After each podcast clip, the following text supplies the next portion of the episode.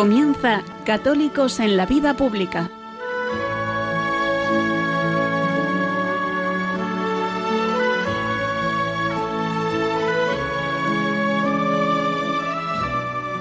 Un espacio dirigido en Radio María por Luis Zayas.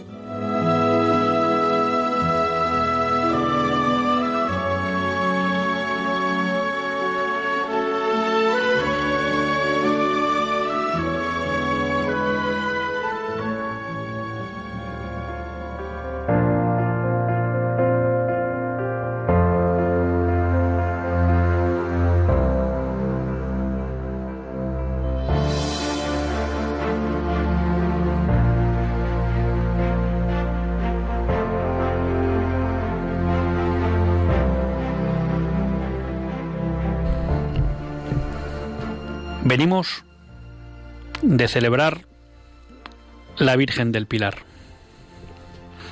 la fiesta de la Hispanidad y hoy también la fiesta nacional y de las Fuerzas Armadas. La Virgen del Pilar, su festividad, es una festividad profundamente española, porque nos remite a los orígenes de la fe en España. Nos remite a esa aparición de la Virgen a Santiago en España cuando la Virgen todavía estaba en vida. Lo recordaban, no me acordaba del dato, el sábado pasado en el sermón de la, de la, misa.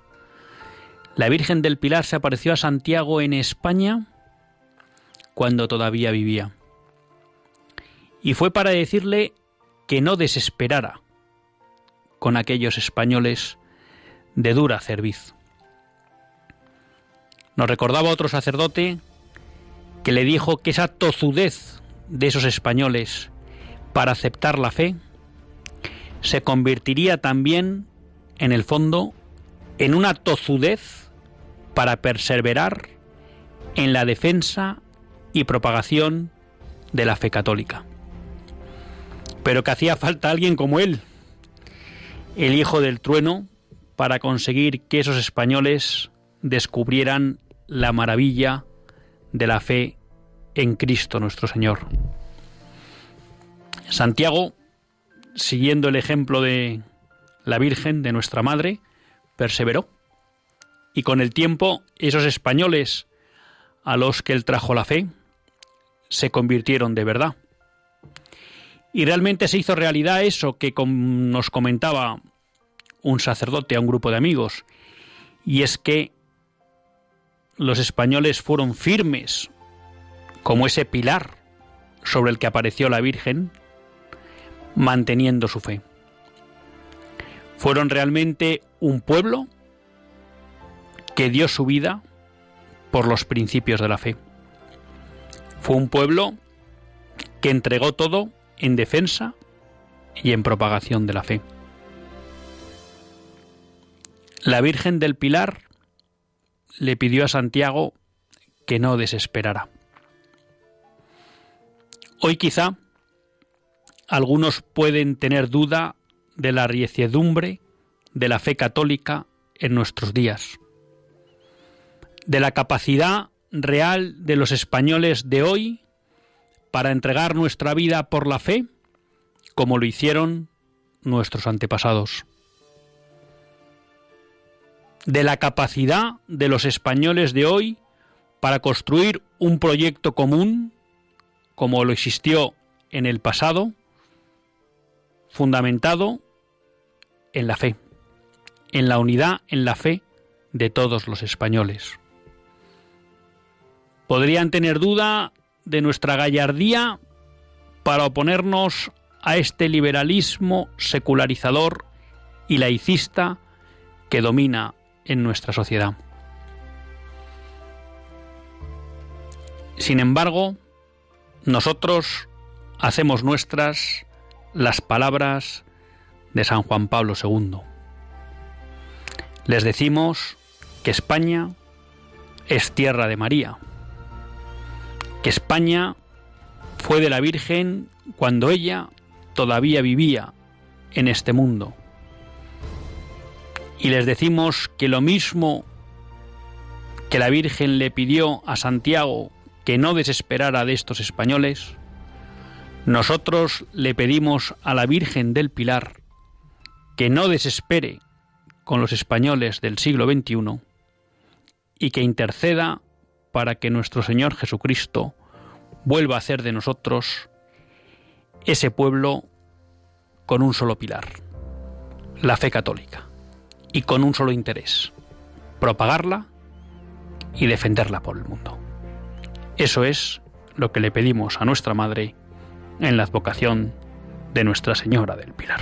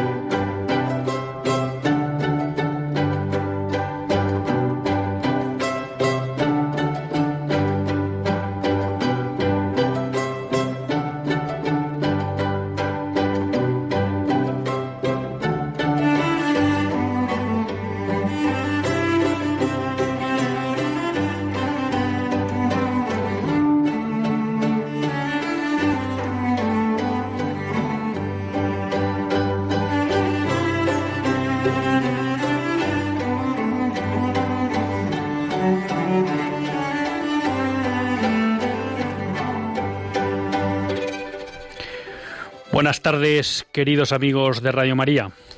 Un lunes más volvemos fieles a la cita con todos ustedes en los estudios centrales de Radio María. Un lunes más para hacer este programa, Católicos en la Vida Pública. Un programa que, como todos ustedes saben, quiere ser una reflexión pausada sobre la actualidad nacional e internacional. Una reflexión que queremos hacer siempre desde la óptica del magisterio de la Iglesia y su doctrina social. Esa iglesia que no nos cansaremos de repetir, que es madre y maestra. Y un lunes más tiene la suerte de compartir con todos ustedes esta hora de radio Luis Zayas, que es quien les habla.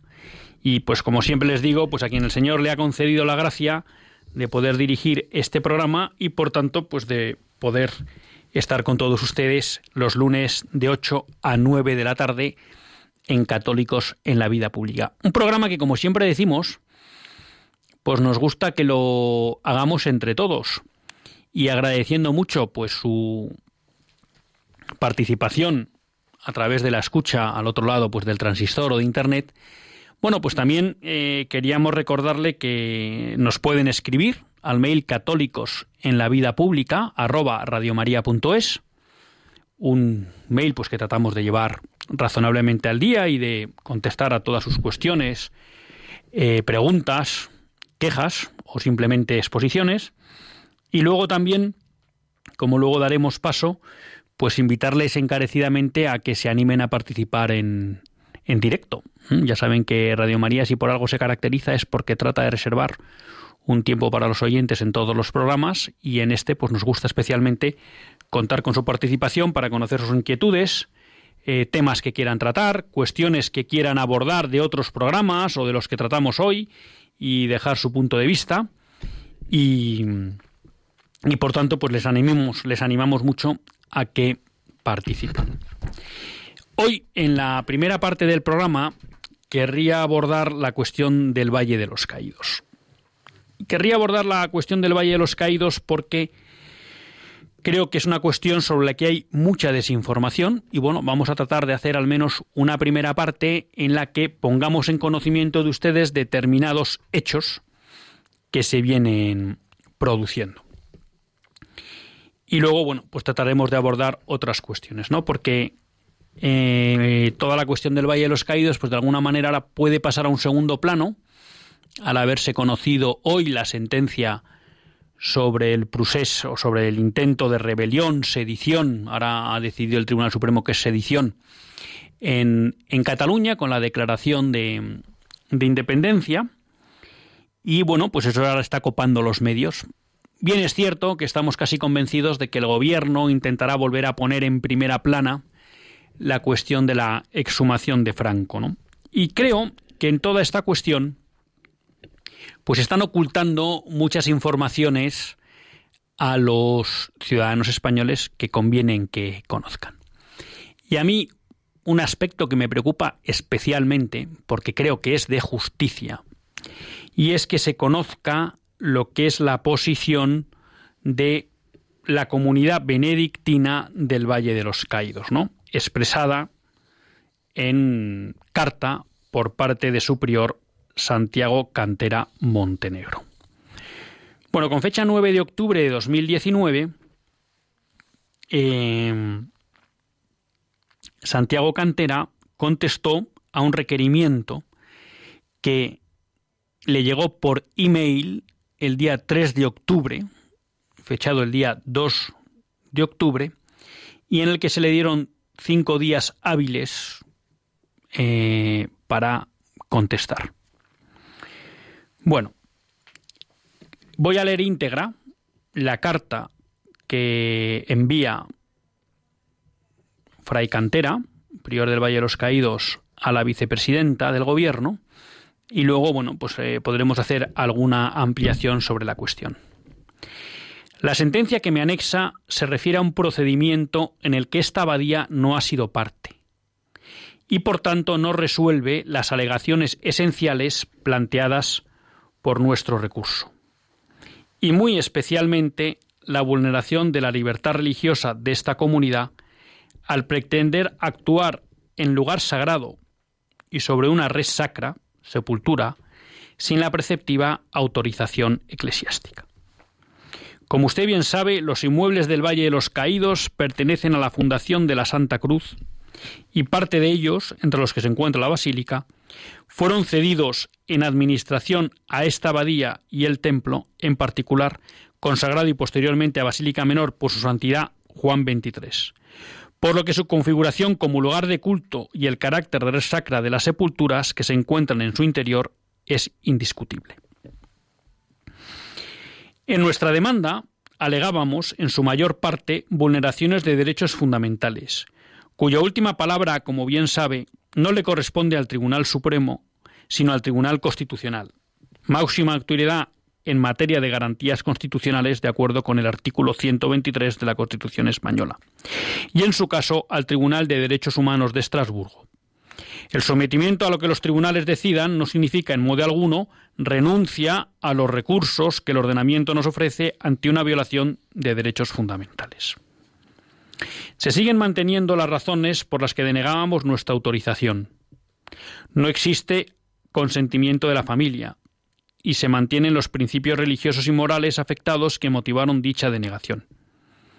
Pero incluso en el transcurso del procedimiento administrativo y judicial, se han visto agravadas las razones de nuestras negativa ante el hecho de que, según su tesis, la inviolabilidad de los lugares de culto y de las cosas sagradas depende de lo que decida una ley nacional, en este caso el Real Decreto 10-2018, lo que es inadmisible para esta abadía y entendemos que para la Iglesia Católica sin agotar todos los recursos jurídicos a nuestro alcance, tanto a nivel nacional como internacional, al afectar directamente a su derecho a la libertad religiosa.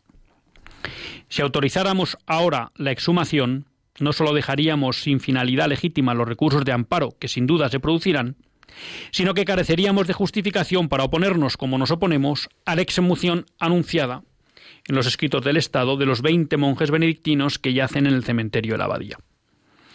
Consecuentemente, y lamentando la virulencia con la que se ha planteado un problema que podía y puede resolverse con diálogo, comprensión y prudencia por parte de todos los afectados, en defensa de los mismos principios morales y religiosos que movieron nuestra anterior negativa, y en defensa de la inviolabilidad de los lugares de culto y resacra católicas, que es parte inseparable de nuestra libertad religiosa, le comunico que esta abadía no autoriza el acceso a la basílica, lugar de culto, con la finalidad de acceder a una res sacra, sepultura.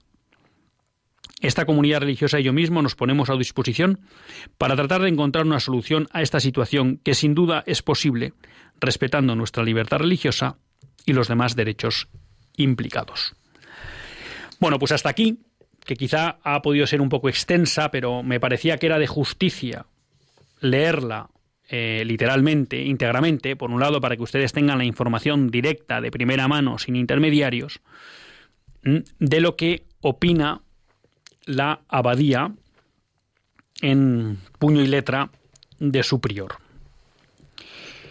Entonces, aquí yo creo que hay varias cuestiones que resumir, que concretar y quizá que explicar de una manera un poco más extensa. En primer lugar, a día de hoy, el gobierno no goza de autorización de la comunidad que de alguna manera rige la basílica para entrar y exhumar el cadáver de Franco.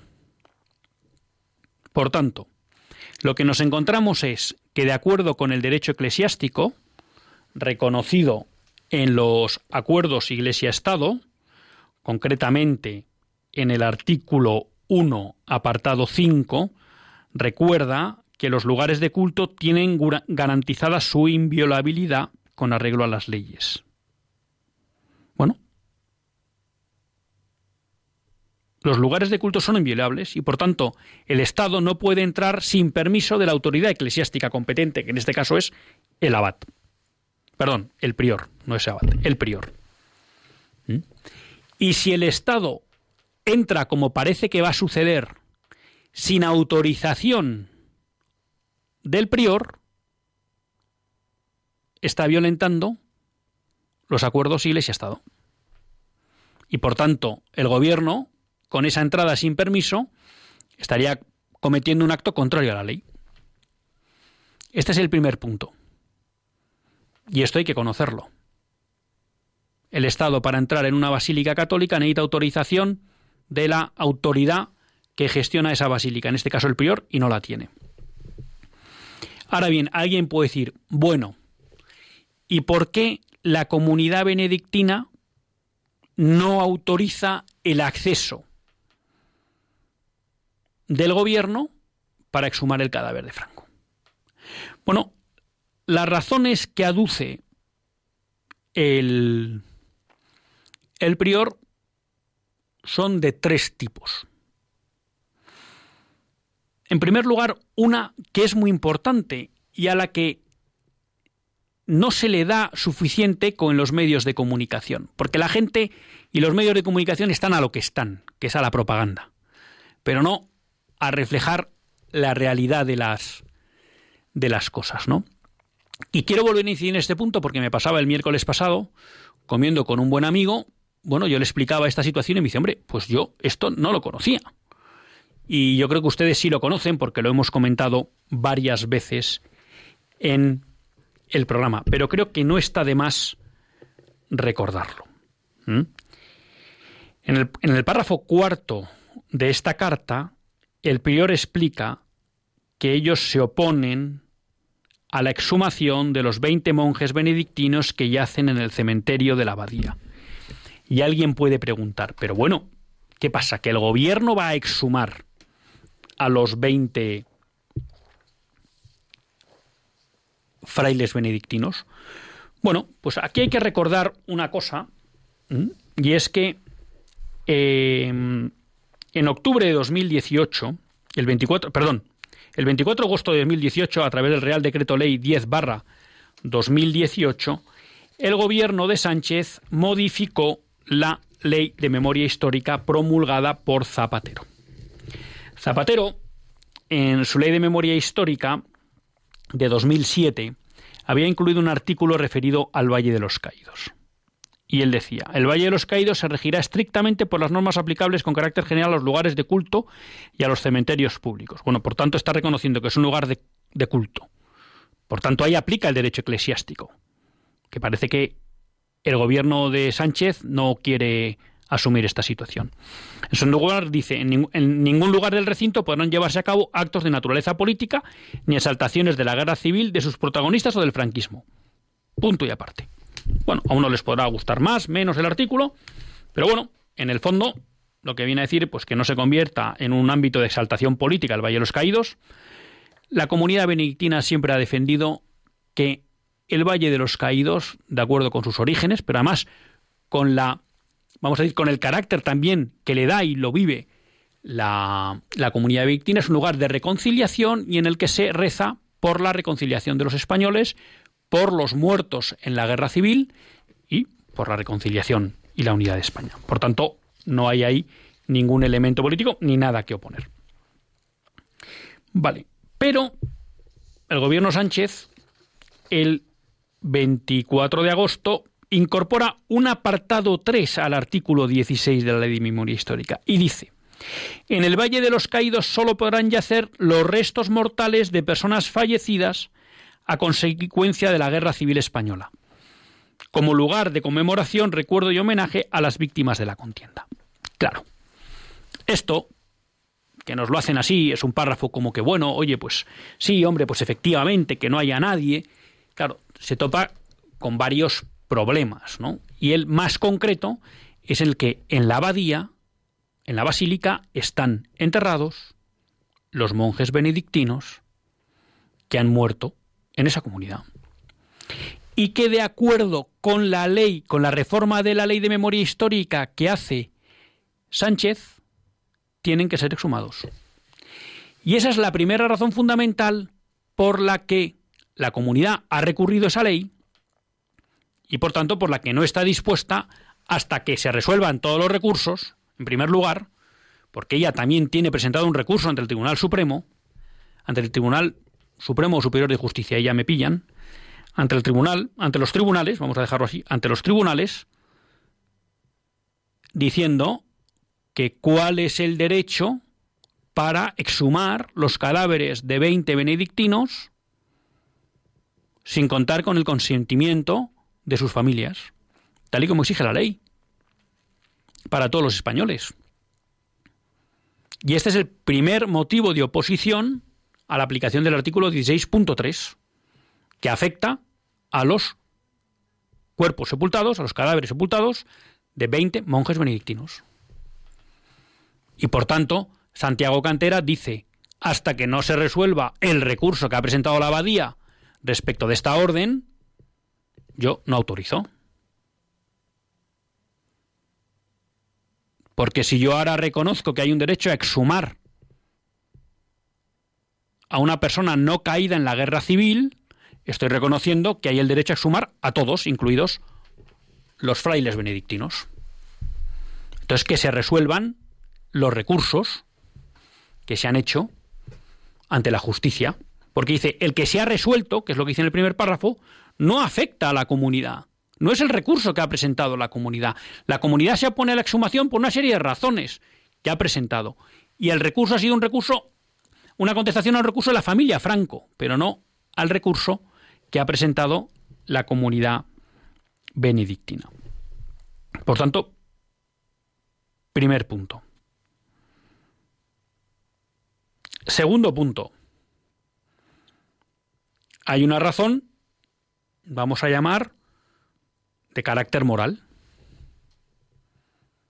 que también ha recurrido, y es decir, que el abad, eh, el prior, perdón, el prior entiende que no se puede violar el derecho eclesiástico entrando en la abadía sin permiso del prior, en la basílica, para exhumar contra la voluntad de una persona, de una familia, el cadáver de un difunto. Porque eso es contrario a cualquiera de los principios morales.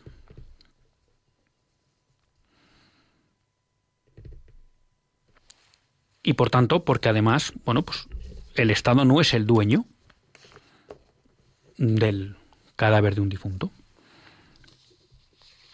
Entonces él se opone. Y el tercer punto de oposición es a que de alguna manera en la comunicación que el gobierno hace, parece ser en ese mail del día 2 de octubre, el gobierno de alguna manera no quiere reconocer la potestad que le concede el derecho eclesiástico, los acuerdos Iglesia-Estado, al prior para denegar o no el acceso a la basílica, porque de alguna manera, por lo que se sobreentiende, Carmen Calvo le transmite que van a exhumar a Franco porque hay una sentencia favorable del Tribunal Supremo. Y el prior dice, bueno, pero es que aquí hay un derecho eclesiástico que respetar. Estas son las tres razones por las que, de acuerdo con la carta que les he leído íntegramente, la abadía, el prior, se oponen a autorizar el acceso a la exhumación de los restos de Francisco Franco. Y de esto se habla poco. Y no se habla de que exhumar a Franco supone también que hay que exhumar a otras personas que están enterradas en el Valle de los Caídos y que no murieron en la guerra civil. Y que la aplicación de ese artículo 16.3 también les aplica. Y mucho me temo, y ahí solo les hablo de lo que he visto en los medios de comunicación, porque no es objeto de este programa comentar las sentencias judiciales, aunque tengo para leer eh, la sentencia del Supremo, la contestación del Supremo al recurso de la familia Franco. Claro, se habla mucho de que Franco es una persona pública y que eso parece que justifica el que se tome una decisión sobre su cadáver. Pero los 20 frailes benedictinos son personas públicas. Si no, entonces a lo mejor el gobierno no tiene derecho a exhumarles. Y entonces la pregunta es, entonces un artículo 16.3 que se hace general, si solo es aplicable a una persona, ¿Es un artículo legal, legítimo? ¿Se puede hacer un artículo para una persona? Bueno, pues esto, lo que les decía, estos son los argumentos del prior y nadie les está dando voz. Simplemente están tratando de vender que la comunidad benedictina se opone al ejercicio de la legalidad, obstruye la actuación o el ejercicio del poder ejecutivo que no acata las órdenes, ay, perdón, las órdenes judiciales, las sentencias judiciales. Y se me ha olvidado que hay un tercer, se me había olvidado, perdón, hay un tercer elemento, ¿no? Hemos dicho en primer lugar porque esta sentencia o esta orden de exhumación afecta a 20 frailes benedictinos. En segundo lugar, porque hay un derecho eclesiástico que hay que, que, hay que respetar. En tercer lugar, lo dice él, porque hay una serie de principios morales, como es la autorización de la familia, que no se dan en este momento. Pero en tercer, en cuarto lugar, el, el prior abunda en una cuestión, y es decir, vamos a ver, esto es una cuestión de derechos fundamentales. Entre otras cosas está en juego la libertad religiosa. El garante de los derechos fundamentales es el Tribunal Constitucional, con lo cual cabe que la familia o incluso la abadía, una vez que obtenga contestación a su recurso, pueden elevar un recurso ante el Tribunal Constitucional y posteriormente ante el Tribunal de Derechos Humanos de Estrasburgo. Por tanto, lo lógico sería que el gobierno esperara a exhumar una vez que se haya cerrado todo el procedimiento de recursos a los que tienen derechos los afectados.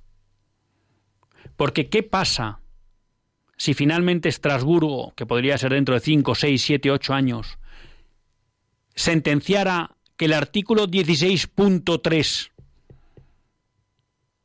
no era acorde a los derechos humanos y que no respetaba los derechos humanos. ¿Qué hacemos? ¿Volvemos a llevar a Franco o a los 20 frailes benedictinos al valle? ¿Y el daño que se ha producido a esas familias? Por tanto, el prior lo que dice es, si estamos en un Estado de Derecho, lo lógico es que esperemos a que todos los recursos se agoten.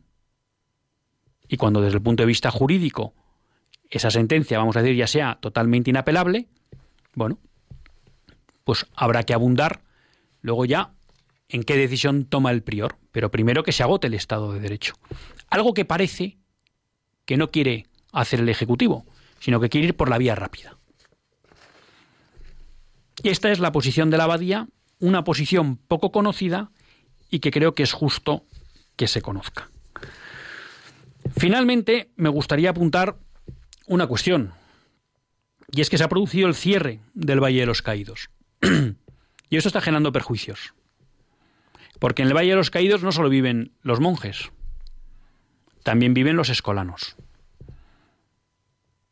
Y las familias de los escolanos tienen derecho a ir al valle a visitarles.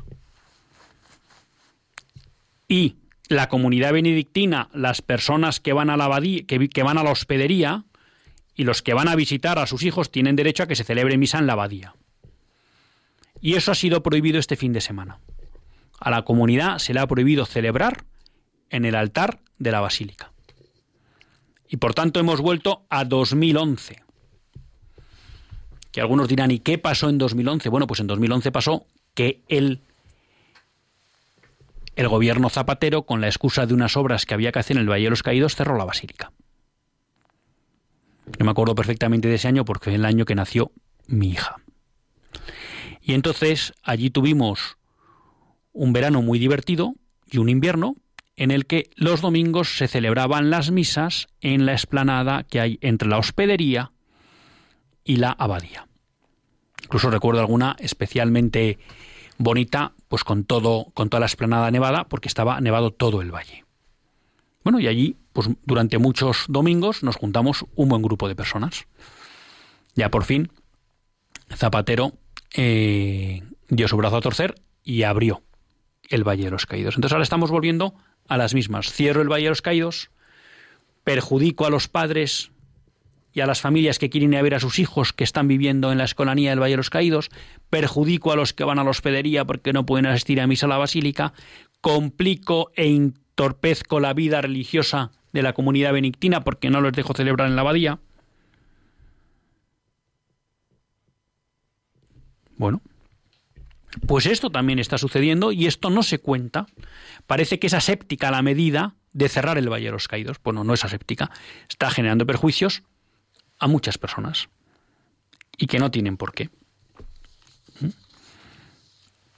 Bueno, pues esto es lo que les quería comentar sobre el Valle de los Caídos. Les animo a que traten de informarse desde la página web de la abadía o eso, pues cuáles son los pasos que va tomando la abadía para tener información de primera mano y luego pues cada uno de ustedes que haga el juicio que considere.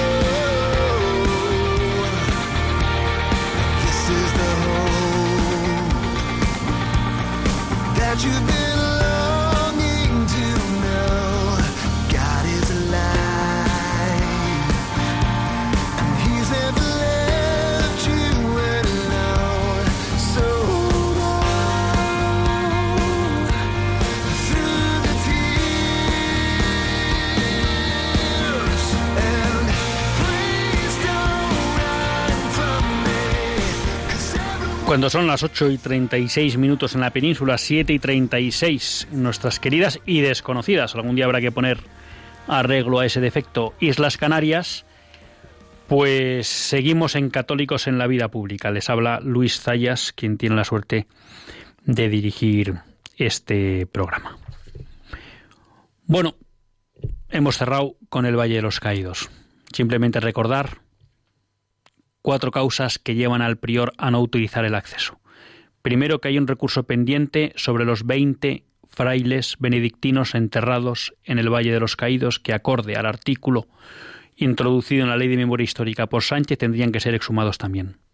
Segundo, que considera que antes de la exhumación, de la exhumación se debe dar tiempo a agotar todos los recursos que permite el Estado de Derecho. Tribunal Constitucional, Tribunal de Derechos Humanos de Estrasburgo, y que además todavía no se ha contestado al recurso presentado por la propia Abadía. En tercer lugar, el hecho de que el prior entiende que se están violentando unos derechos fundamentales de la familia como es el poder decidir sobre los restos mortales de un, de un fallecido. Y en cuarto lugar, que aquí está vigente ¿eh? el derecho eclesiástico y por tanto quien es competente para autorizar o no accesos y quien tiene la obligación de velar por la sacralidad de las sepulturas y de los lugares de culto es el propio prior. Como les decíamos al principio del programa, eh, bueno, pues si ustedes quieren participar en él, ya saben que hay un teléfono 91 005 9419. 91 005 9419. Y bueno, pues como otros días que estamos en este formato no de tertulia, sino más de tratar un tema un poco más en profundidad y de comentar con todos ustedes cuatro noticias que he recogido de la última semana, ¿no? Una que me hace una verdadera ilusión, porque bueno, yo era consciente de que Rafa Nadal se iba a casar y que quien el que le diga, pues uno tiene sus defectos y a uno le gusta, pues que las cosas se hagan, pues como Dios quiere. Y uno diría, bueno, pues ¿cómo se casará Nadal? Bueno, pues el otro día me encontré con la grata noticia de que Rafa Nadal y Siska, su novia, pues se van a casar por la iglesia. Y hacían pues una entrevista muy simpática en Religión en Libertad a un sacerdote de la familia que le conoce de hace tiempo y que es quien les va a casar, que es el padre Tomeu Catalán.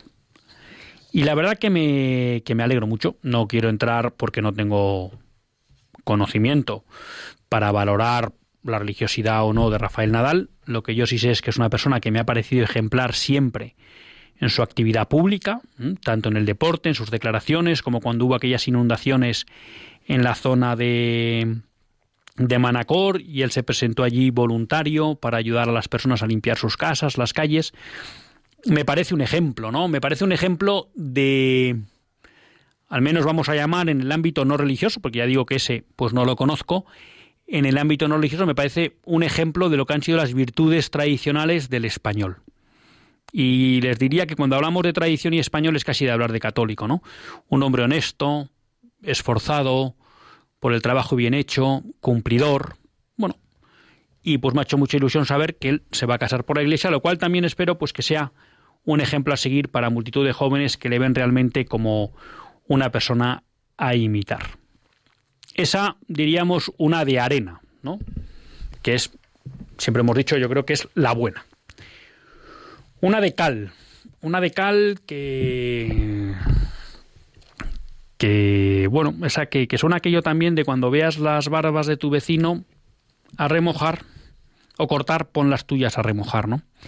Y es que el diario El Periódico se hacía eco de que la escuela catalana impartirá educación sexual a los niños desde los tres años.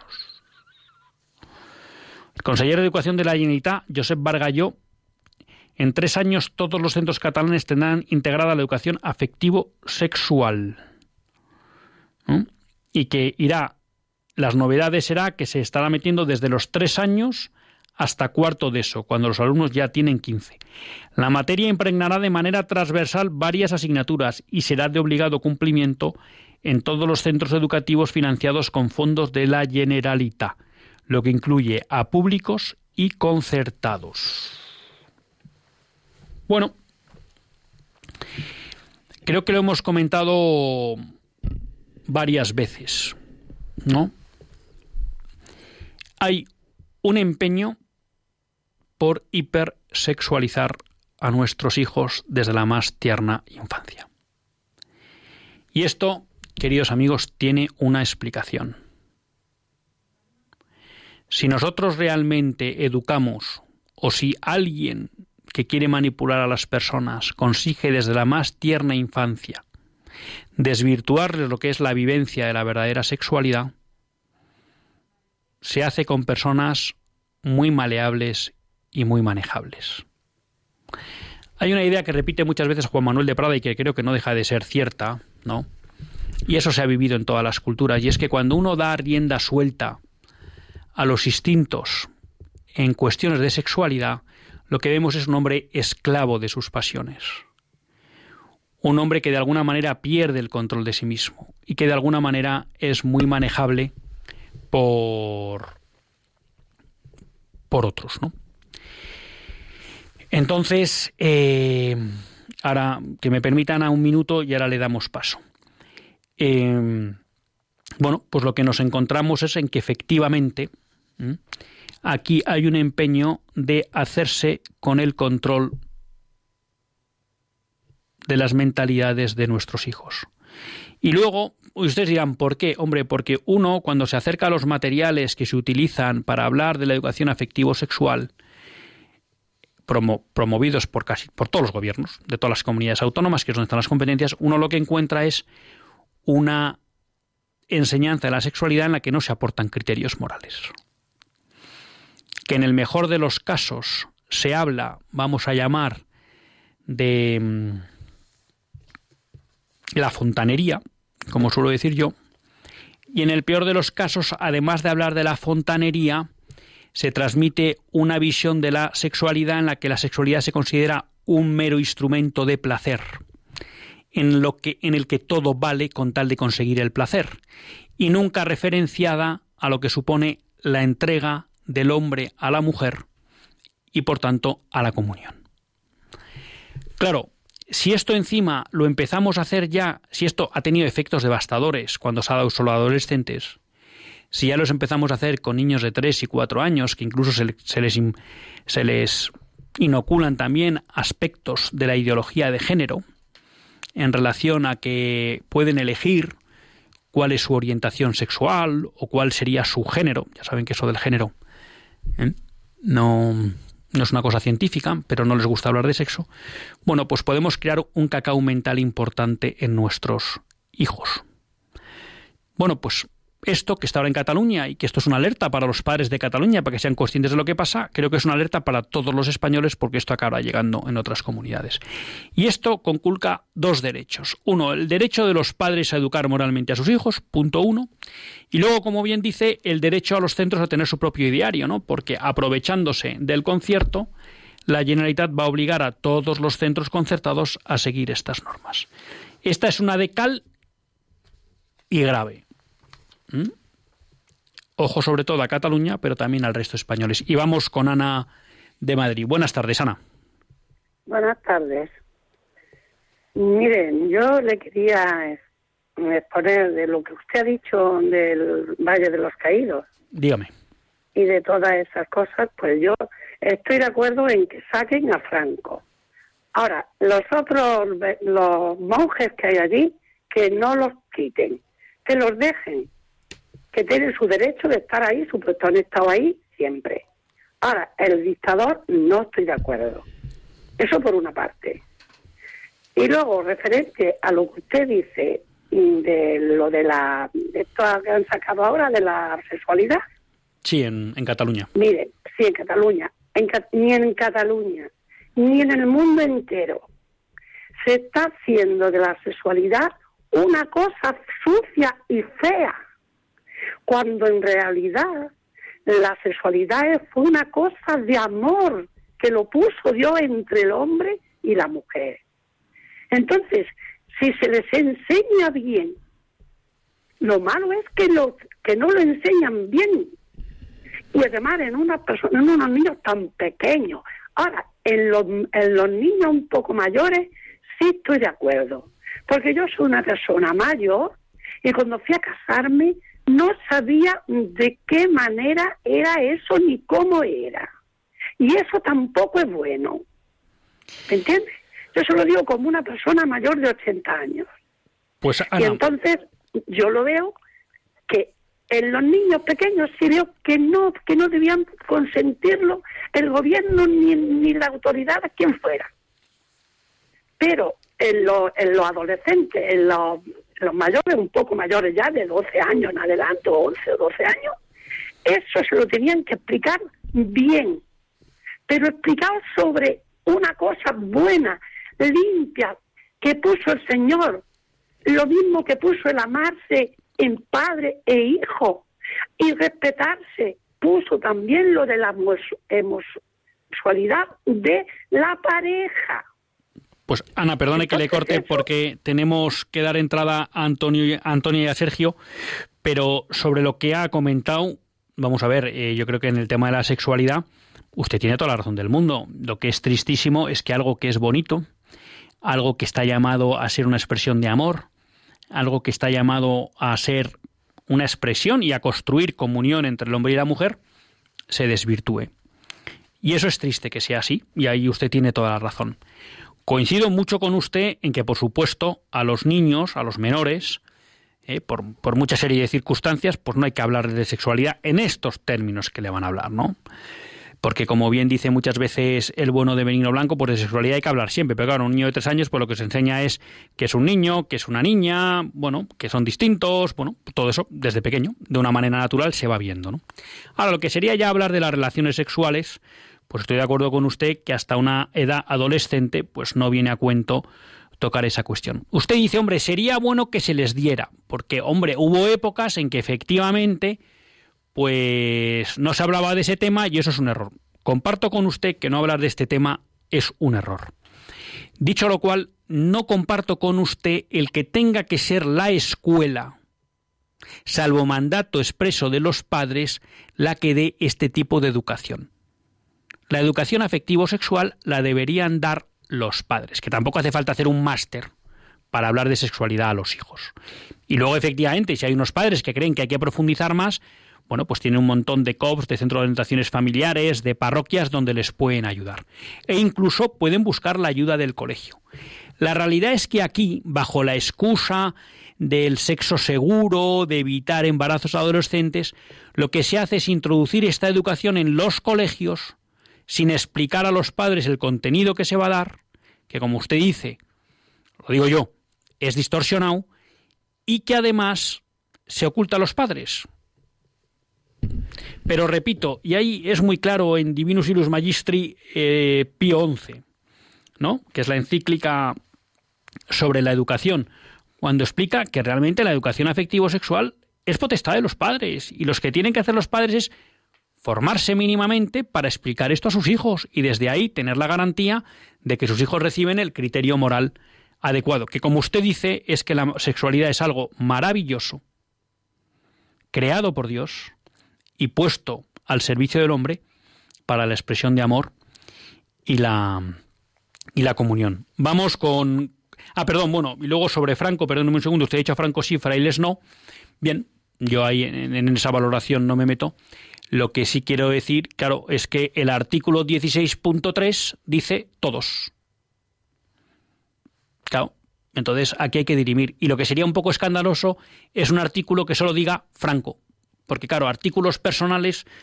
Entonces, esto es un poco lo que está en juego sobre la discusión de la legitimidad y de la legalidad real de este, de este artículo, ¿no? Que bueno, que al Supremo le ha parecido fenomenal, pero que de alguna manera, cuando lo ha justificado, lo justificaba por Franco, pero esto afecta a más gente, ¿no? Pero bueno, recojo su, su, su comentario. Yo, mm, pues ahí soy más partidario de que se deje a todos los muertos reposar donde están y que estén tranquilos, salvo que las familias autoricen. Tenemos a Sergio de León. Buenas tardes, Sergio. Buenas tardes, paz y bien y muchas gracias. Sí, nada, muy breve. Dos, nada, una pincelada sobre la sumación de Franco y otra sobre la educación sexual. En cuanto a la sumación de Franco, pues bueno, pues es una, una profanación más, tristemente, que duda cabe. Y en cuanto a si fue mejor o peor o algo, bueno, ahora yo creo que ahora no haya menos dictadura que pudiera haber antes. Eso, solo que ahora es absolutamente civilino, ¿no? Y la forma de hacerlo, ¿no? Llámese los ciento y pico mil abortos, las ciento y pico mil separaciones, todo eso es origen de, bueno, pues de la falta de gracia, ¿no? De la falta del Señor, de la falta de los sacramentos. Si recibimos la gracia del Señor somos agraciados y si no, pues somos lo contrario, desgraciados. Y en cuanto y en cuanto a la educación sexual, decir que bueno, mm, vamos a ser tajantes, ¿no? Eh, índice de suicidios, eh, índice de separaciones, duración de las de estas supuestas parejas homosexuales, ¿no? etcétera, etcétera. Y índice de trastornos y índice de consumo de medicamentos disparado de farmacias relacionado con todo ello, etcétera, etcétera. Eh, datos objetivos, y esto lo incluyo dentro de las razones para creer también. Debe ser así, puede parecer, a mucha gente quizá le parezca algo negativo, pero es que es realismo puro.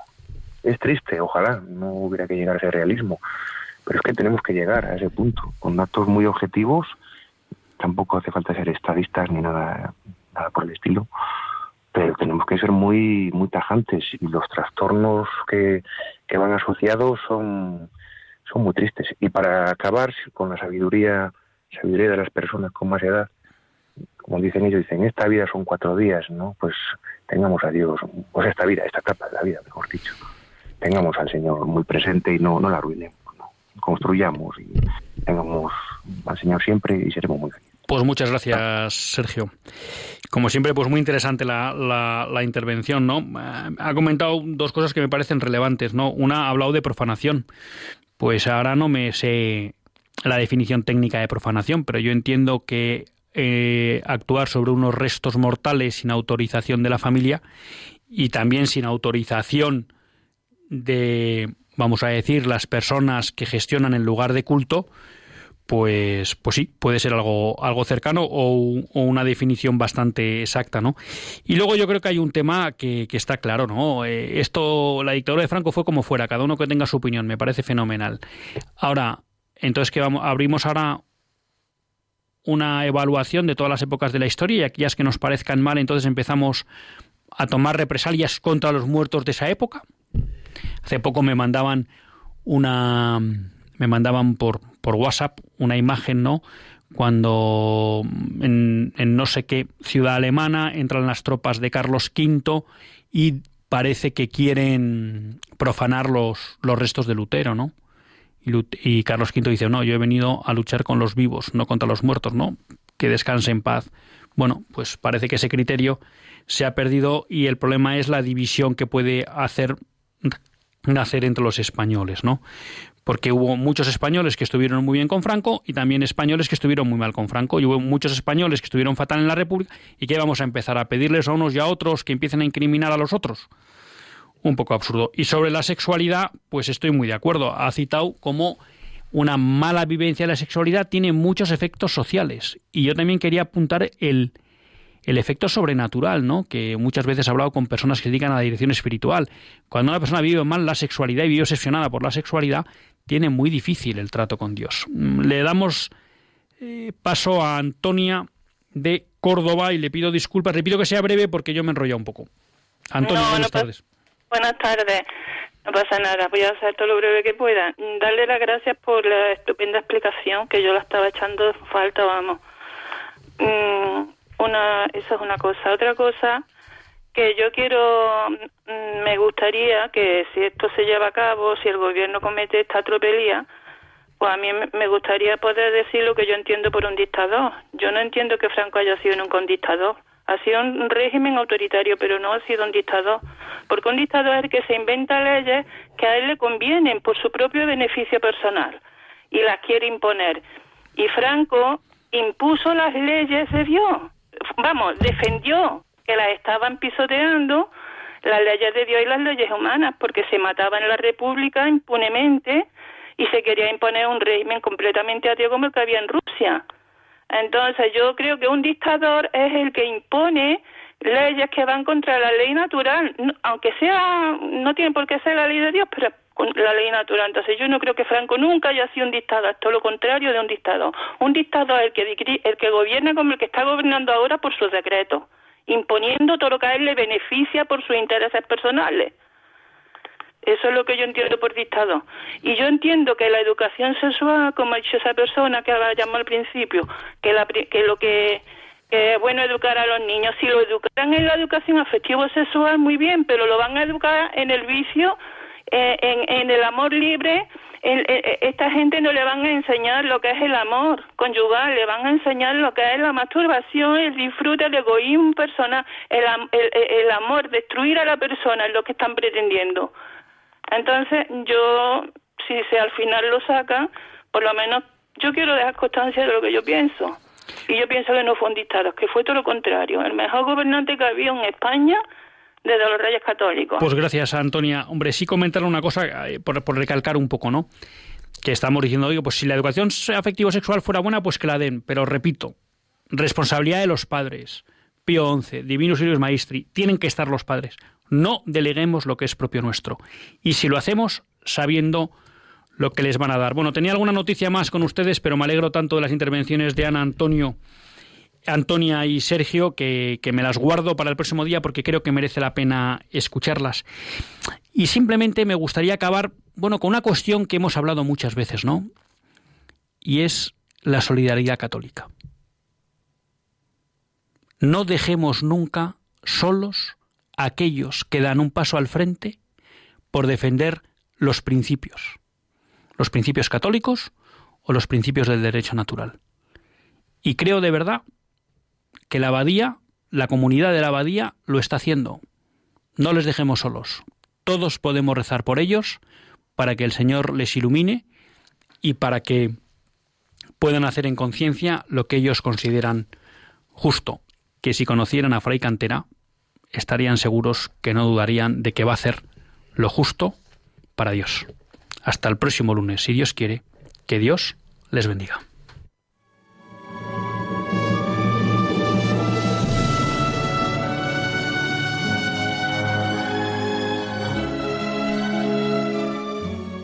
Así concluye Católicos en la Vida Pública, un programa que dirige Luis Zayas.